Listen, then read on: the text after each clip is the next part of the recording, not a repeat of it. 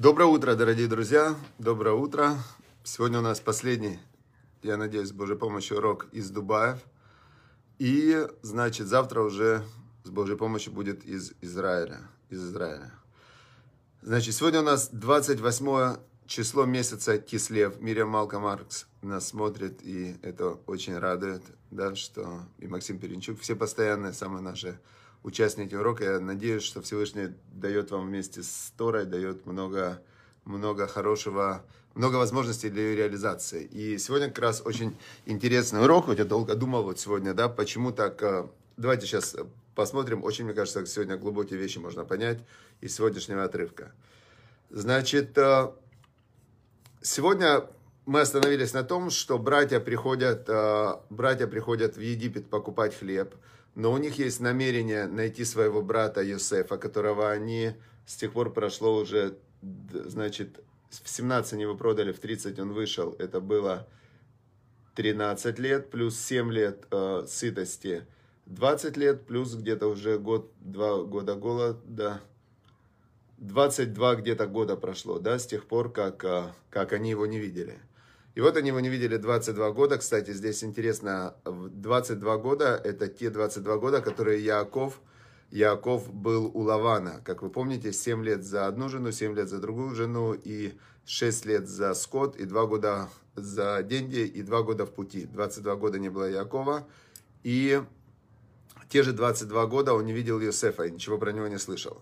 И вот прошло 22 года, и они пришли, с одной стороны, голод купить хлеб для своих семей, чтобы выжить, с другой стороны, их намерение было, что они знали, что они продали Йосефа тогда, 22 года назад, в Египет, найти его. И вот они зашли через разные ворота. Опять же, мы видим, что в одном и том же действии может быть множество намерений, да? То есть в одном и том же действии может быть, как известно, есть притча, когда трое носили камни, и мудрец подошел к ним и спросил, говорит, чем вы занимаетесь? И один с недовольным лицом, он сказал, что я, говорит, таскаю камни. Второй с таким серьезным лицом сказал, я зарабатываю деньги. Третий с счастливым лицом сказал, я, говорит, строю храм. То есть я деньги, которые зарабатываю, часть из них идет на храм. И это вот у каждого было разное намерение. Но если посмотреть глубже, то можно было просто час понаблюдать за одним и тем же человеком, и у одного и того же человека за час могло 3 раза измениться выражение лица. Вначале он думал, что вот я таскаю эти чертовы камни, потом он подумал, что нет, все-таки я деньги зарабатываю, и это неплохо. Потом прошло еще минут 15, он подумал, а вот я сейчас из этих денег дам 10% на цдаку, на благотворительность, так я вообще занимаюсь святым делом, я строю храм. То есть это не 3 было человека. У каждого человека намерения могут меняться прямо по ходу дела. И второе, еще очень важная вещь, что намерения могут меняться по ходу дела, а могут сплетаться. То есть в одном и том же действии у человека может быть одновременно 3 разных намерения. Да? То есть и это, и это, и это. Значит, поэтому то, что они зашли через 10 разных ворот, тут было и приказ отца, совет отца, чтобы их не сглазили. Здесь было и желание найти Йосефа. И здесь, возможно, было еще, что, может быть, действительно был прав Йосеф, что Шимон и Леви, после того, как они вырезали город Шхем, они, в принципе, все время приглядывались, может, там. То есть по закону это все идолопоклонники, все, кто против Всевышнего, по закону, это то, что реализовали потом мусульмане. То есть они считают, что если человек служит идолам, значит его нужно убить по это джихад, да, то есть это как священная война. То есть как это так, он против Бога идет. И может быть было и это намерение, то, в чем их заподозрил Йосеф, хотя бы на словах. Теперь, значит, он им говорит, кто вы, что вы. Разговаривать с ними жестко, это вчера мы учили, и в итоге они говорят, мы 12 братьев, значит, все мы сыновья одного человека, один остался с ним, брат, а второго нету с нами, пропал, и вот мы, значит, ищем его. И вот сегодня мы читаем, значит, это сегодня 5-й день недели, глава Микец в конце называется, и говорит им Йосеф, им киниматем, если вы честные, и тогда сделаем так, пусть ваш один брат будет, мы его сейчас арестуем и посадим его в тюрьму, а вы идите и приведите мне отнесите еду своим семьям, то зачем вы пришли, голод же. И, значит, идите, возвращайтесь. И младшего брата вашего приводите ко мне. И тогда мы проверим, правду вы говорили или нет. И вы все останетесь живы. Так он сказал. Значит, и сказали они один своему брату.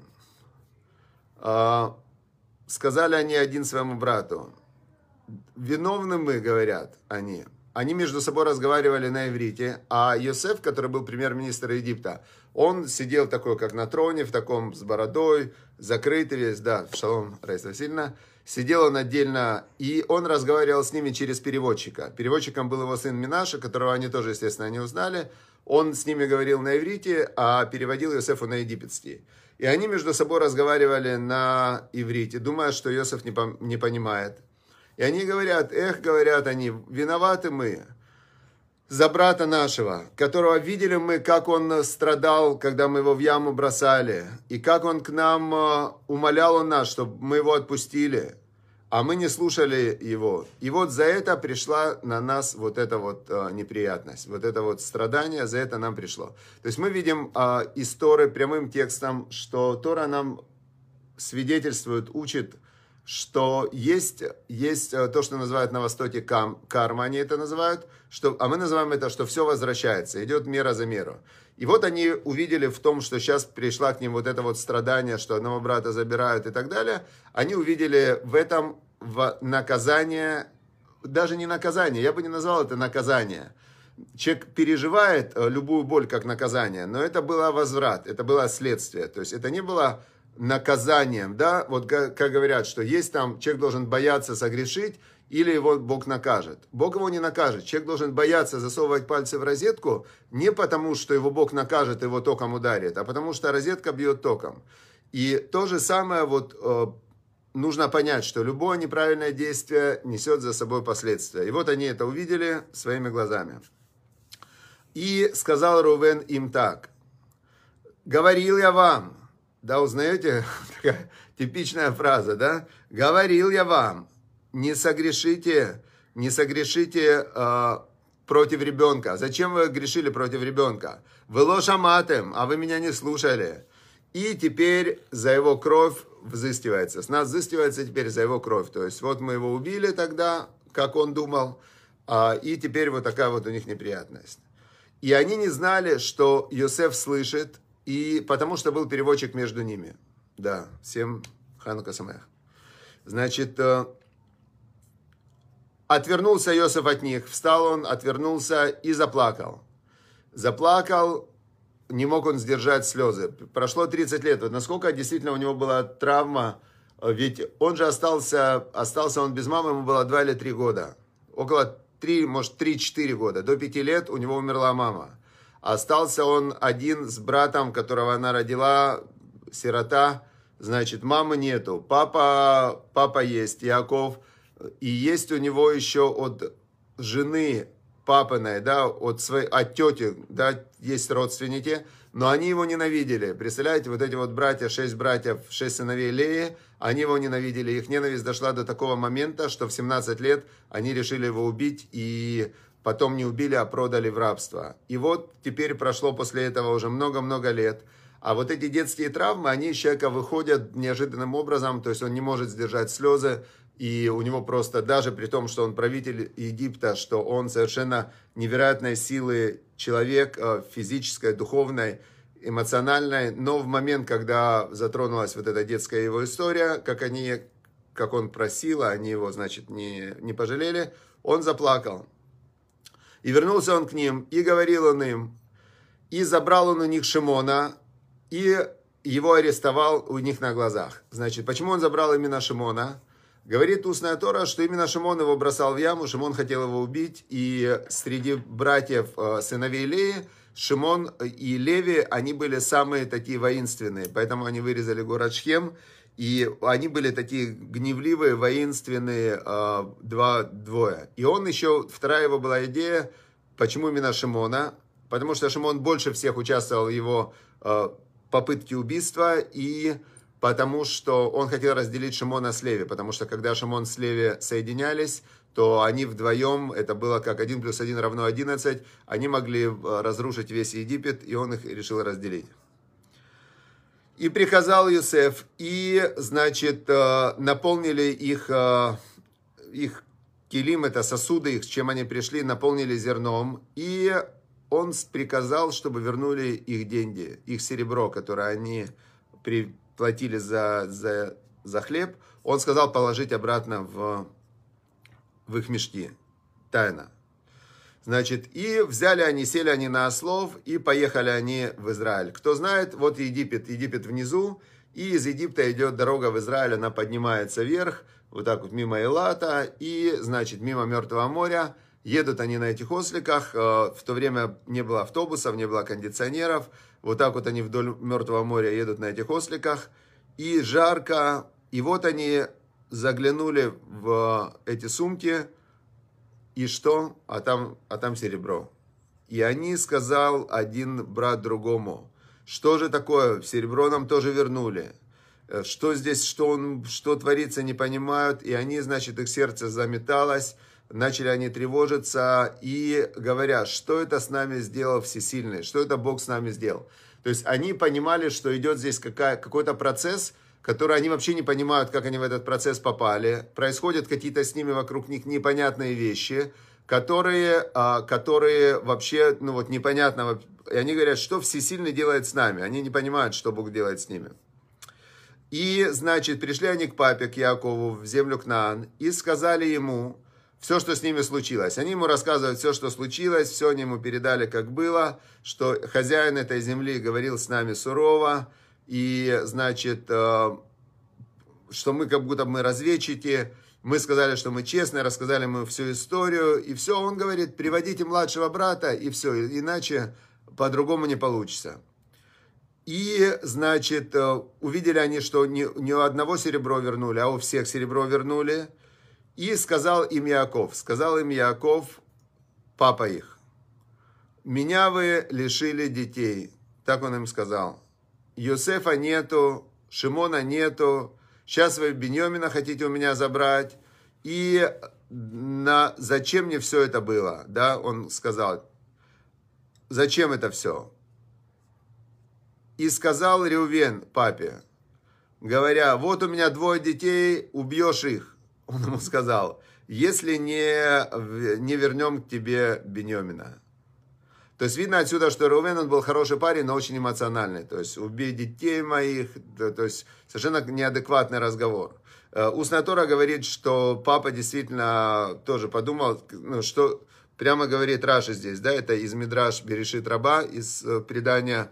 Он говорит, что сказал на это Яаков, этот старший сын глуп, он предлагает мне убить его сыновей. Но разве они только его сыновья? Это же и мои сыновья тоже, внуки это как сыновья.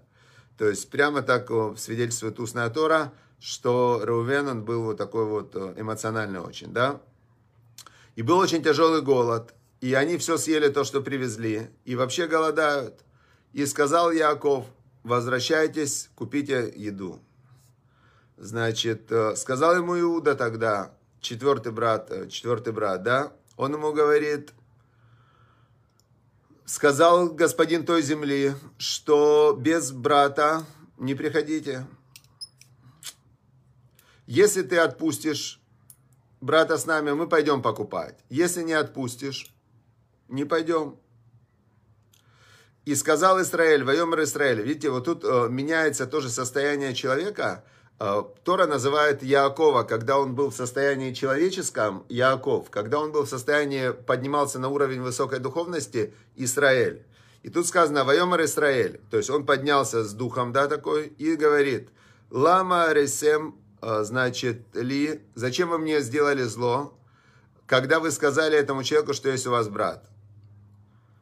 Они говорят, а что, он же нас расспрашивал, жив ли еще ваш отец, есть ли у вас брат, откуда мы знали, что он скажет, приведите брата. Значит, сказал Иуда тогда Исраэлю, отцу своему, отпусти, и мы поднимемся, и пойдем, и будем жить, и не умрем. Он говорит, смотри, у нас выбора нет, или мы сейчас берем Беньямина и идем, Или мы все умрем, то есть у нас выхода никакого нет. И умрем и мы, и ты, и наши малые дети.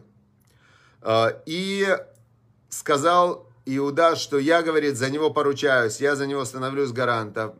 И если он не придет, то тогда грешен я буду перед тобой во все дни. Он говорит, тогда это грех на мне. Если бы мы не медлили, он говорит, мы бы уже дважды вернулись.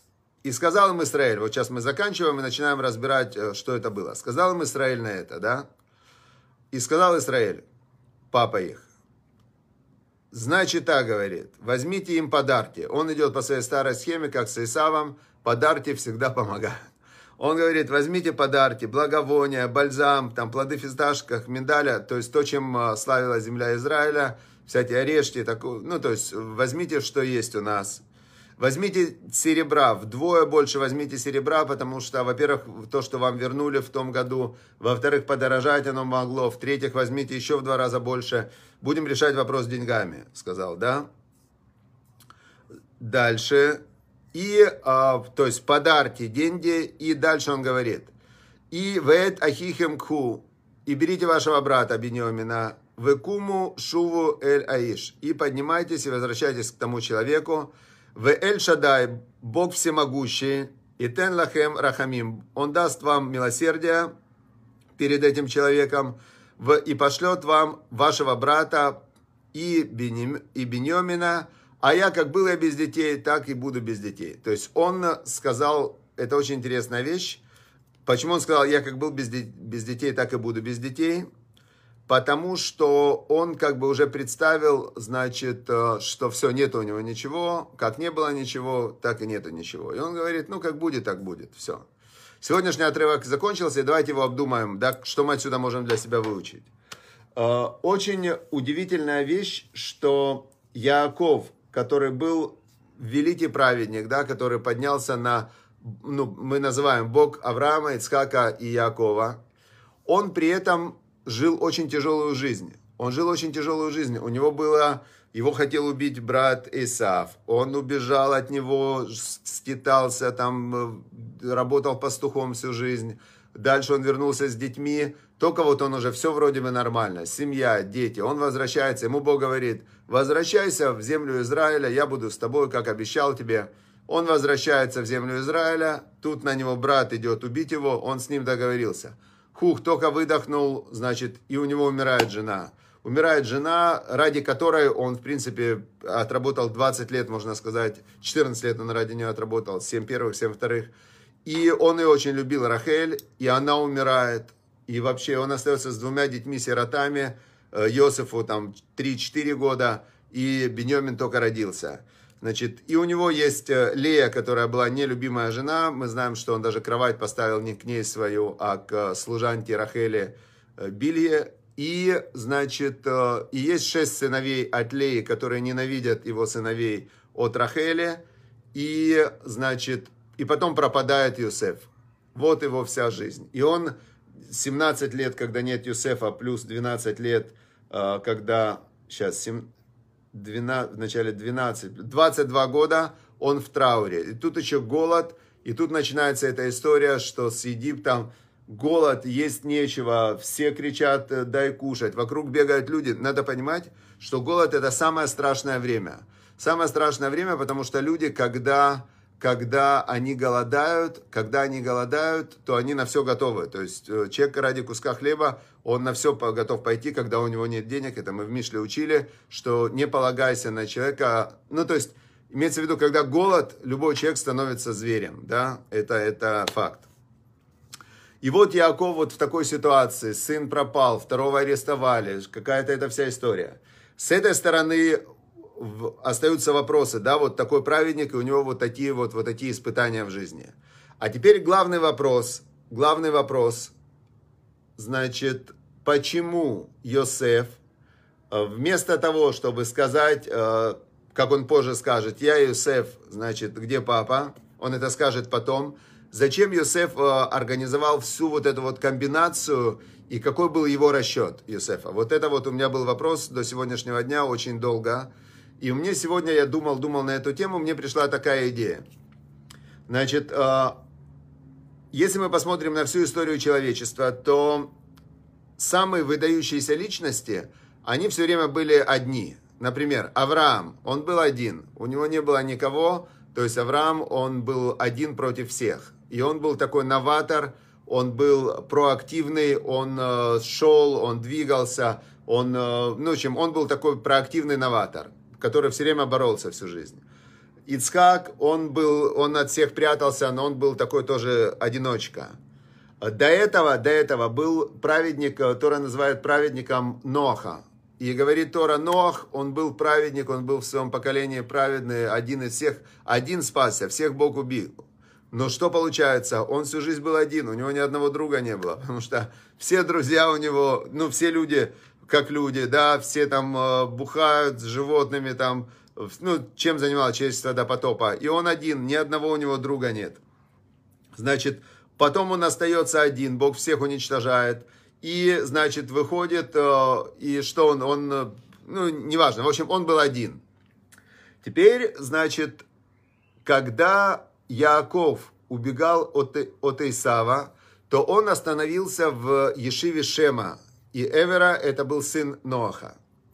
И он 14 лет в этой Ешиве, Яаков, учил Тору, специальную Тору, которая позволила Ноаху быть одному среди враждебного мира.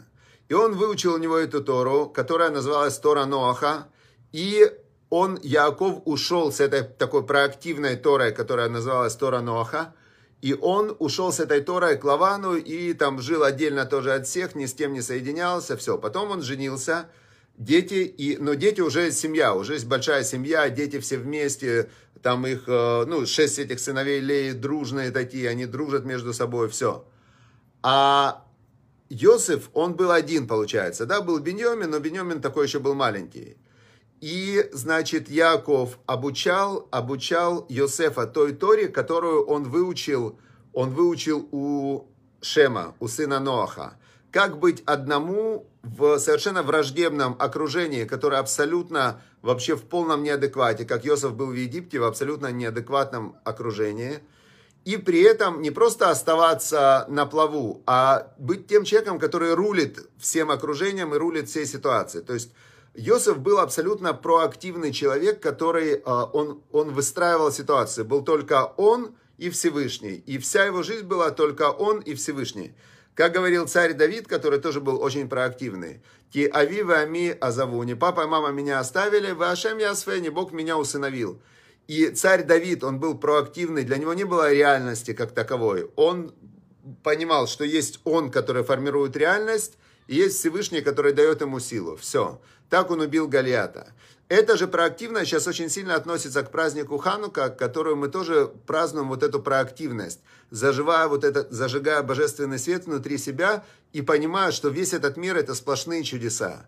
И ты можешь быть или в ожидании чуда, или ты можешь создавать чудо. Чтобы создать чудо, нужно сделать маленькое свое действие, и Всевышний даст ему благословение. Теперь Йосеф, он получил эту Тору от Яакова, и теперь понятно его поведение. Он не знал другого поведения. Он был человеком, который привык рулить, выстраивать ситуацию, и поэтому... Мне долгие годы казалось странным его поведение, что он устраивает весь этот театр, и он просто братьями рулит вот так вот, как шахматист, да, то есть он просто выстраивает их поведение, эти мешки он положил, деньги им вернул, потом кубок подбросил и так далее. Но сегодня я понял, что это была его как раз особенность проактивного человека, который рулит реальностью, который выстраивает реальность. Именно поэтому он стал премьер-министром Египта и 70 лет удержался в этом вообще злобном окружении, сумел сыновей своих воспитать, Менаше, Эфраима, сделать их хорошими религиозными. То есть он именно не жил, как его учили, а его научили быть проактивным и быть во всем зацепленным на Всевышнего и не идти на поводу, не быть реактивным, то, что вот потом недавно совсем Стивен Кови назвал первым навыком высокоэффективных людей проактивность. То есть он не шел за кем-то, он все время выстраивал ситуацию, и в ситуации было у него только Всевышний и он. Все. Хорошо. Удачи, успехов, чтобы было у всех благословение. Вот так вот я понял его поведение. То есть дальше он выстроил ситуацию, что к нему все пришли. Все, всем, значит, Ханука Самеах, всем хорошей Хануки. И мы помним, что есть праведники, которые, как Яаков, которые были невероятные праведники и жили невероятно тяжелой жизнью. И, в принципе, у праведников жизнь не легче, чем у неправедников. То есть у всех жизнь одинаково непростая. Вопрос, ты с каким багажом выходишь из этой жизни, с каким багажом ты выходишь потом из этой жизни. Все, всем удачи, успехов, Ханука Самеах, счастливо.